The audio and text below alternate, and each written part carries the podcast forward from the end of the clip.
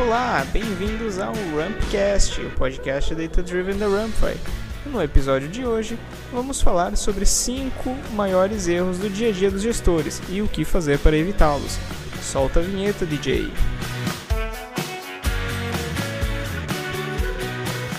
Então é isso, vamos começar o Rampcast número 3. Meu nome é Juan, sou head de marketing aqui na Rampify e hoje aqui comigo está o Luiz Fernando, do time de direção de demanda. Luiz, tudo certo com você? Oi, Juan, tudo certo? Espero que contigo também. E como você falou, erro é o que não falta no dia a dia dos gestores, armadilhas para todo tipo de negócio, para todo tipo de gosto. Né? Análise mal orientada, é, confusão de conceito, confusão na própria análise, muita perda de tempo, enfim. Como todos esses erros, esses cinco erros caminham de mãos dadas, né, porque um acaba puxando o outro, eu até vou destacar agora cada um separadamente, vou falar o nome bonitinho, mas ao longo do papo eu acredito que a gente pode tratar de forma bem geral. Né? Então, basicamente, esses cinco erros seriam os dados inexistentes ou dados incorretos, conclusões precipitadas, análises rasas, é, a dificuldade de entender a, a diferença entre causalidade e correlação e não dispor de meios simples, meios funcionais para o gerenciamento dessa informação. Legal, Luiz. Eu queria que você também comentasse um pouco sobre os casos onde existem uma imprecisão nos dados ou ausência dos dados, ou até mesmo análises insuficientes né, desses dados. Qual a chance uh, de se tomar uma conclusão precipitada? Sim, Juan, a primeira coisa que a gente precisa, precisa destacar é que os dados com que você trabalha valem ouro na empresa. E para que eles sejam realmente úteis para os processos em geral, você precisa conhecer uh, características deles, a, a, origem, a fonte dessas informações uh, que você recebe e utiliza para tomar decisões do dia a dia e fazer com que essas informações conversem entre si, se integrem, interajam. Né? Só desse jeito você vai conseguir formar uma base sólida para a de decisão. Aí entra a importância de a empresa ter objetivos alinhados, certo? Os, os gestores constroem os seus principais KPIs para poder acompanhar justamente aquilo que é relevante de ser acompanhado. Isso só é possível é, sabendo qual o caminho que deve ser perseguido. Obviamente que isso pode ser alterado ao longo do caminho, esse é o sentido, inclusive, daquilo que a gente faz aqui na Ramfy né, levar a informação proativamente até o gestor para que ele possa entender o que se passa ali em tempo real e então agir, mudar os rumos se for necessário.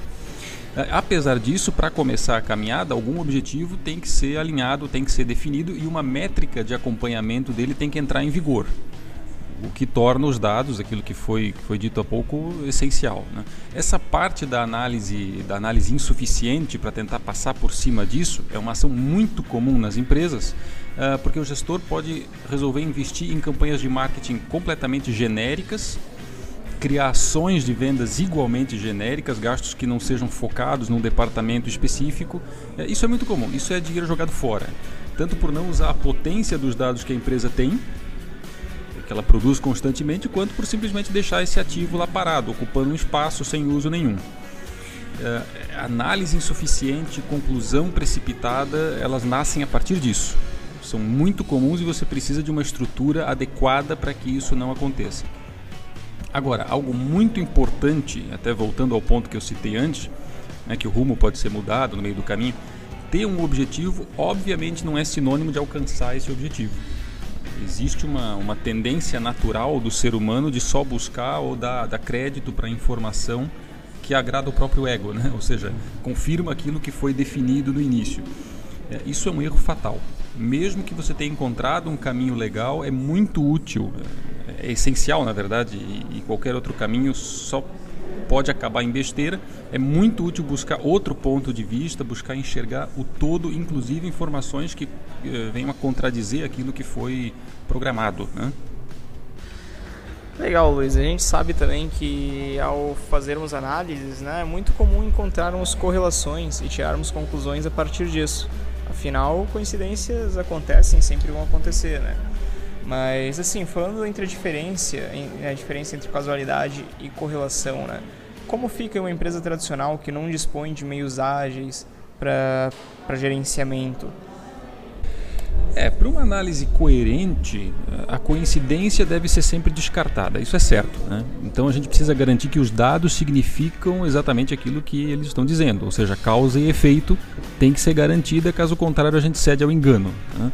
Essa é a grande diferença entre os dois termos que tu citou aí, correlação e causalidade. Enquanto a correlação mostra é, dois ou até mais eventos que ocorrem em simultâneo, mas que não tem influência, é, influência direta um sobre o outro, a causalidade estabelece que se esses dois eventos estão ocorrendo simultaneamente ou não, às vezes em sequência, uh, isso é porque um necessita do outro para acontecer. Então, saber distinguir isso na gestão empresarial é absolutamente essencial, porque não entender essa parte da análise é o mesmo que não fazer análise nenhuma, te levando a apostar em ideias de negócio em ações que não tem, não tem respaldo nos números, nos dados que a empresa produz. Isso vale para qualquer departamento, de qualquer empresa, setor, em qualquer lugar do mundo. E aí que está a importância de fazer um levantamento sério de dados, levar adiante uma estratégia guiada por dados é, para que esse tipo de engano não ocorra.